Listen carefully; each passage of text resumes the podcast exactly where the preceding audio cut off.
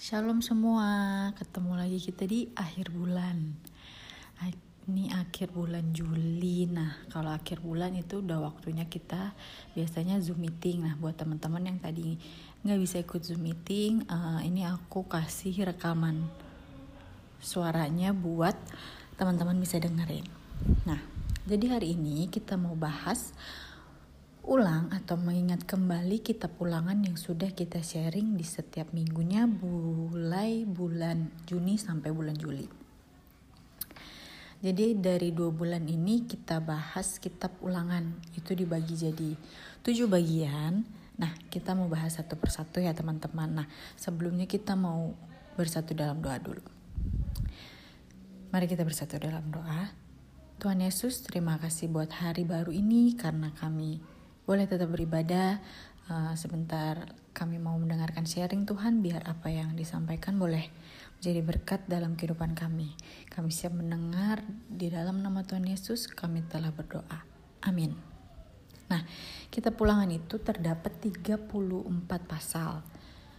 Dan setiap minggunya kita punya tema dan pasal yang berbeda-beda untuk dibahas. Uh, di sini aku bagi tujuh bagian karena uh, dari tema yang udah disiap disiapkan juga uh, terbagi menjadi tujuh bagian. Yuk kita mau ingat lagi apa yang sudah disampaikan minggu-minggu sebelumnya. Yang pertama, yang pertama itu dari ulangan tiga dengan tema Musa tidak diperkenankan masuk ke Kanaan. Nah, dalam ulangan tiga ini membahas Musa dan bangsa Israel tuh nggak boleh masuk, tidak diperkenankan masuk kenapa sih di sini Tuhan gak izinin mereka masuk? Nah, tentunya tuh ada alasan Tuhan kenapa Tuhan gak kasih izin. Nah, itu karena ketidaktaatan Musa kepada Tuhan. teman teman-teman masih ingat gak sih ketidaktaatan Musa itu apa aja? Nah, coba kita ingat-ingat lagi. Jadi, yang pertama itu, ketika terjadi bencana kehausan, Musa bicara sama Tuhan. Dan Tuhan tuh perintahkan Musa buat pergi ke Bukit Batu untuk berbicara, tapi Musa bukan berbicara, melainkan Musa itu tuh memukul Bukit Batu itu. Dan selain itu karena kesombongan Musa yang bilang kalau dia dan Harun yang memberikan air itu untuk bangsa Israel. Padahal jelas-jelas itu semua datangnya dari Tuhan. Semua itu Tuhan yang perintahkan, semua itu Tuhan yang sediakan. Jadi uh, pelajaran yang bisa diambil dari ulangan tiga ini kita semua itu harus bertindak sesuai kemauan Tuhan, bukan kehendak kita sendiri. Ketaatan kita kepada Tuhan itu penting dan harus kita terapkan di kehidupan Kristen kita. Nah, yang kedua itu ulangan 5 sampai 6. Nah, di pasal ini tuh berisi tentang pengulangan 10 10 perintah Tuhan. Nah di pasal ini waktu itu dibawain sama Kak Abraham dengan judul God Commands atau perintah Tuhan. Nah yang namanya perintah nih teman-teman uh, itu nggak boleh dilanggar kan? Sama sekali nggak boleh dilanggar. Nah adanya suatu perintah itu supaya hidup kita tuh teratur.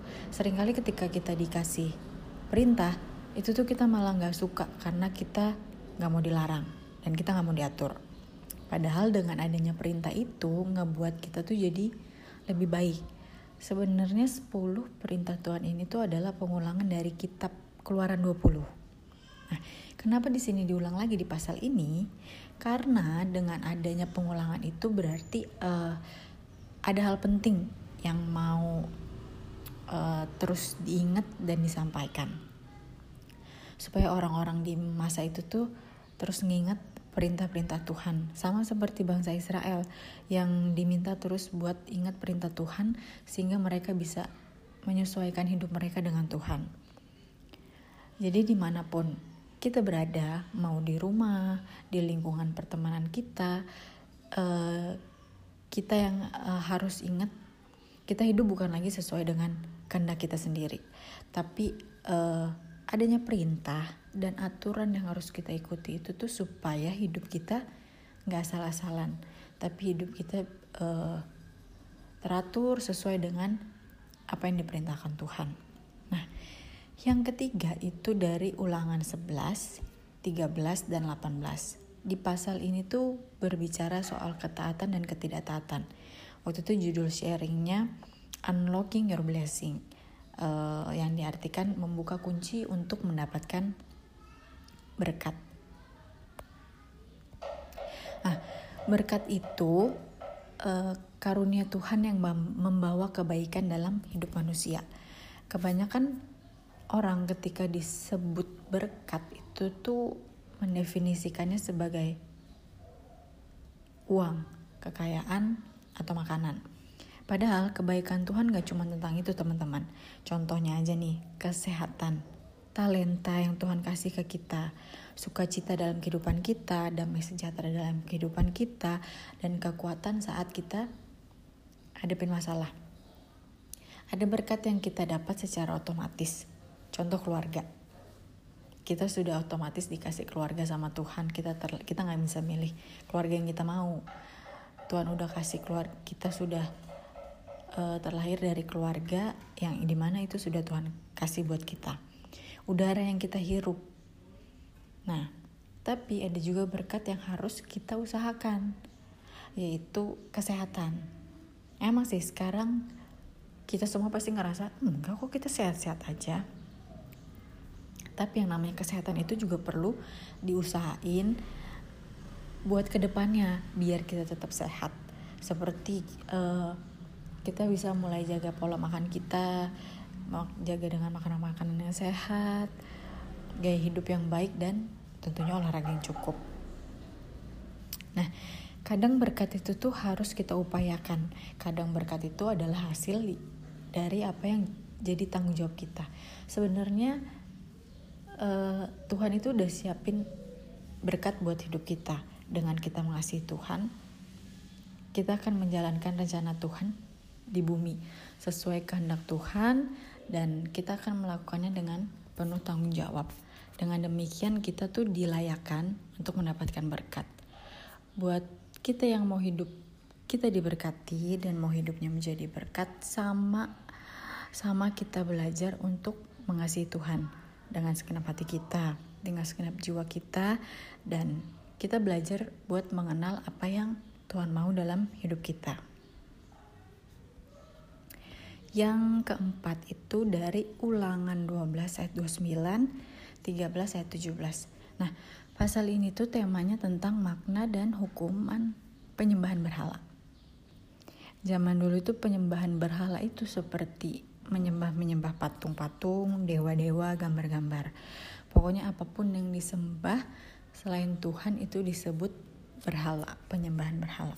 Nah, kalau hubungan yang sesat itu uh, seperti kita mengikuti Allah lain dan melakukan apa yang Tuhan benci. Kenapa bisa ada perikop ini? Karena zaman dulu itu bangsa Israel kan hidupnya berperang terus dan merebut tanah perjanjiannya atau tanah kanaan. Dulu sebelum mereka nempatin tanah itu banyak bangsa yang gak kenal Tuhan. Nah, bangsa yang gak kenal Tuhan itu yang menyembah patung, dewa ataupun uh, yang mereka anggap Allah mereka. Makanya Tuhan tuh minta supaya bangsa Israel jangan ikut-ikutan bangsa yang gak kenal Tuhan. Ketika kita melakukan penyembahan berhala, tentunya itu pasti ada hukuman yang kita dapatkan. Zaman ini, uh, zaman dulu itu hukumannya hukuman mati lempar batu bahkan nggak cuman itu e, dibilang kita nggak dapat bagian dari kerajaan Kristus atau kerajaan Allah. Nah kita pasti nggak mau kan kalau kita nggak dapat bagian dari kerajaan Kristus. Maka dari itu penting banget buat kita bangun hubungan dengan Tuhan mulai dari rajin baca firman berdoa. Yang penting banget buat kita itu tuh kita boleh bergaul dengan komunitas yang bisa membawa kita tuh semakin dekat dengan Tuhan. Sehingga kita tuh uh, melakukan melakukan eh, hal-hal yang sesuai dengan kehendak Tuhan bukan lagi melakukan hal-hal yang sesat yang Tuhan benci. Nah, yang kelima itu ulangan 14. Di pasal ini tuh bicara soal persembahan perpuluhan apa sih tujuan dari persembahan dan persepuluhan yang Tuhan mau? Itu tuh adalah hukum yang Tuhan berikan saat itu. Kenapa ditulis sebuah hukum? Jadi hukum yang Tuhan kasih ke bangsa Israel itu bukan untuk membatasi bangsa Israel. Justru uh, Tuhan mau agar bangsa Israel itu tuh hidup sesuai apa yang Tuhan mau. Jadi kita perlu melakukan persembahan dan perpuluhan itu bukan semata-mata buat gereja teman-teman bukan semata-mata mencari keuntungan di balik perpuluhan atau persembahan itu. Atau mencari keuntungan buat siapa pun. Tapi itu supaya hidup kita tuh berkenan di hadapan Allah. Karena kita memiliki hati untuk memberi yang dasarnya untuk menyenangkan Tuhan. Yang keenam itu ulangan 29 Nah, di pasal ini tuh temanya perjanjian dengan Allah diperbarui. Bicara soal perjanjian. Hmm, sebenarnya janji Tuhan itu tuh udah diutarakan dan uh, diucapkan di waktu Tuhan tuh nyuruh Musa menggembalakan umat Israel keluar dari tanah Mesir. Tapi kenapa mesti diperbarui? Karena Tuhan mau kita untuk terus mengingat uh, apa itu janji-janji Tuhan. Tuhan mau agar kita bisa terus berjalan sesuai janji dan rencana Tuhan. Makanya kita sebagai manusia tuh harus terus memperbarui firman Tuhan dalam hidup kita. Jangan mentang-mentang uh, kita udah Kristen nih, kita udah terlahir Kristen. Jadi kita mikirnya otomatis kita bisa dapetin keselamatan yang datangnya dari Tuhan. Kita jadi ngerasa melakukan apa pun ya terserah kita, toh Tuhan nanti bakal selamatkan kita. Nah, walaupun kita tahu Tuhan pasti akan mengenapi janjinya dan mengampuni kita, tapi bukan berarti kita bebas ngelakuin apa pun yang tidak sesuai dengan kehendak Tuhan. Nah, kita harus ingat sama janji Tuhan, merenungkan firman dan melakukan apa yang Tuhan mau dalam hidup kita. Itu alasan kenapa pasal ini diperbarui atau diingatkan lagi. Sehingga bangsa Israel yang di angkatan baru itu mereka ingat lagi sama apa yang uh, Tuhan lakukan dalam kehidupan mereka, kehebatan Tuhan dan kedahsyatan Tuhan untuk melepaskan mereka dari Mesir. Di pasal ini juga tuh bisa kita lihat kalau Tuhan itu tuh rindu supaya kita lebih memahami lagi uh, apa yang Tuhan mau. Tuhan mau kita tetap berpegang dan percaya akan janji Tuhan. Yang ketujuh itu ulangan 34 itu bicara soal kematian Musa. Nah,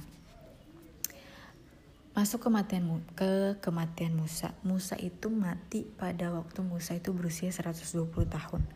Nah, sebelum Musa mati, Musa itu tuh udah nyelesain semua pekerjaannya dengan baik. Seperti menunjuk Yosua sebagai penerusnya dia memberikan nasihat terakhir buat bangsa Israel dan mengucapkan berkat juga buat e, bangsa Israel. Nah, setelah Musa melakukan tiga hal itu, barulah Musa naik nih ke Gunung Nebo dan di situ Tuhan kasih izin Musa buat lihat negeri yang dijanjikan untuk bangsa Israel. Nah, dan Musa tuh akhirnya mati di Gunung Nebo itu. Nah, dari kematian Musa atau dari sosok Musa ini sebenarnya kita bisa belajar uh, ada tiga hal di sini. Yang pertama itu bergaul intim dengan Tuhan. Yang kedua, ikutin maunya Tuhan dan percaya sama apa yang Tuhan siapkan buat kita. Yang ketiga itu hidup menjadi berkat buat semua orang. Jadi, yang terpenting uh, kita harus bisa bergaul intim, punya hubungan yang intim dengan Tuhan supaya kita bisa kayak Musa, kita bisa dipakai lebih lagi dan kematian kita tuh gak sia-sia. Dan juga lewat Musa kita bisa belajar hidup menjadi berkat di mana dengan pidato-pidato dan nasihat-nasihat Musa itu dia bisa menjadi berkat buat banyak orang. Tentunya kita juga sebagai manusia mau hidup kita menjadi berkat buat orang lain. Nah, tujuh itu uh, tujuh bagian uh, dari kitab ulangan yang udah kita bahas sebelumnya sharing-sharing yang udah dibawain kakak-kakak uh, pembicara. Nah, uh, aku punya tiga poin tentang apa sih yang kita pulangan ajarkan buat kita. Nah, yang pertama itu kita belajar tentang hubungan kita dengan Allah. Kalau bicara hubungan, namanya hubungan itu pasti punya kedekatan. Nah, Tuhan itu mau kita punya hubungan yang dekat dengan Tuhan, yang intim, yang menyeluruh dengan Tuhan. Contohnya dengan kita selalu mengandalkan Tuhan, kita selalu uh, rajin baca firman, kita berdoa dan uh, kita serahkan kehidupan kita ke dalam tangan Tuhan. Nah, yang kedua itu beribadah hanya kepada Tuhan. Kita tahu Tuhan kita tuh cuma satu, ya Tuhan Yesus Kristus. Nah, Tuhan mau kita itu beribadah cuma kepada Tuhan karena cuma Tuhanlah satu-satunya juru selamat kita. Nah, yang ketiga itu adanya kasih dan berkat yang datangnya dari Tuhan.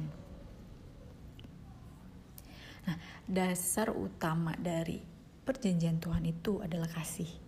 Kalau kita nggak punya kasih, kita nggak bisa bangun hubungan baik dengan Tuhan. Dan dengan kita punya hubungan yang baik dan kita mengasihi Tuhan dengan segenap hati, maka Tuhan menjanjikan berkat buat kehidupan kita. Jadi, sebenarnya dari kitab ulangan ini adalah pengulangan hukum dan perjanjian Tuhan di mana ini diulang lagi dengan tujuan supaya kita bisa terus taat dan kita bisa terus mengingat apa sih perintah-perintah Tuhan untuk kehidupan kita. Nah, jadi itu aja sharing aku hari ini. Eh, sama-sama uh, kita mau belajar buat bangun hubungan yang baik dengan Tuhan, bangun hubungan yang intim dengan Tuhan. Uh, kita hanya beribadah, kita menyembah Tuhan kita satu-satunya, Tuhan Yesus Kristus dan selalu uh, adanya kasih dalam kehidupan kita sehingga dengan begitu Tuhan menjanjikan berkat buat kehidupan kita.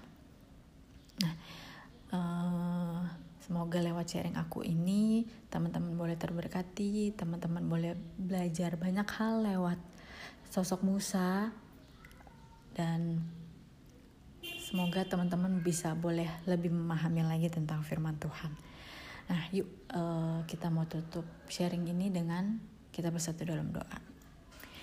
Tuhan Yesus, terima kasih ya Bapak untuk sharing tadi Tuhan. Biarlah lewat sharing ini uh, kami boleh sama-sama belajar buat menjadi pribadi yang lebih mengenal Tuhan, pribadi yang lebih uh, mau mengikuti apa yang Tuhan mau dalam kehidupan kami dan kami menyerahkan kehidupan kami semuanya hanya di dalam Tuhan uh, Tuhan uh, biarlah lewat sharing ini kami boleh terus memahami dan kami boleh terus terberkati Tuhan uh, biarlah lewat sharing ini juga teman-teman yang mendengarkan tetap terus semangat untuk mendengarkan sharing-sharing yang akan disampaikan walaupun kami masih harus mendengarkan sharing lewat online. Kami juga berdoa Tuhan biar kami semua boleh sehat, boleh dikasih kesehatan dan kami berdoa untuk pandemi ini semoga semuanya boleh kembali normal dan semuanya boleh hidup uh, sehat. Terima kasih Tuhan, kami mau melanjutkan aktivitas kami. Uh, terima kasih Tuhan Yesus, di dalam nama Tuhan Yesus kami telah berdoa dan mengucap syukur. Haleluya, amin. Selamat hari Minggu semuanya. Tuhan Yesus memberkati.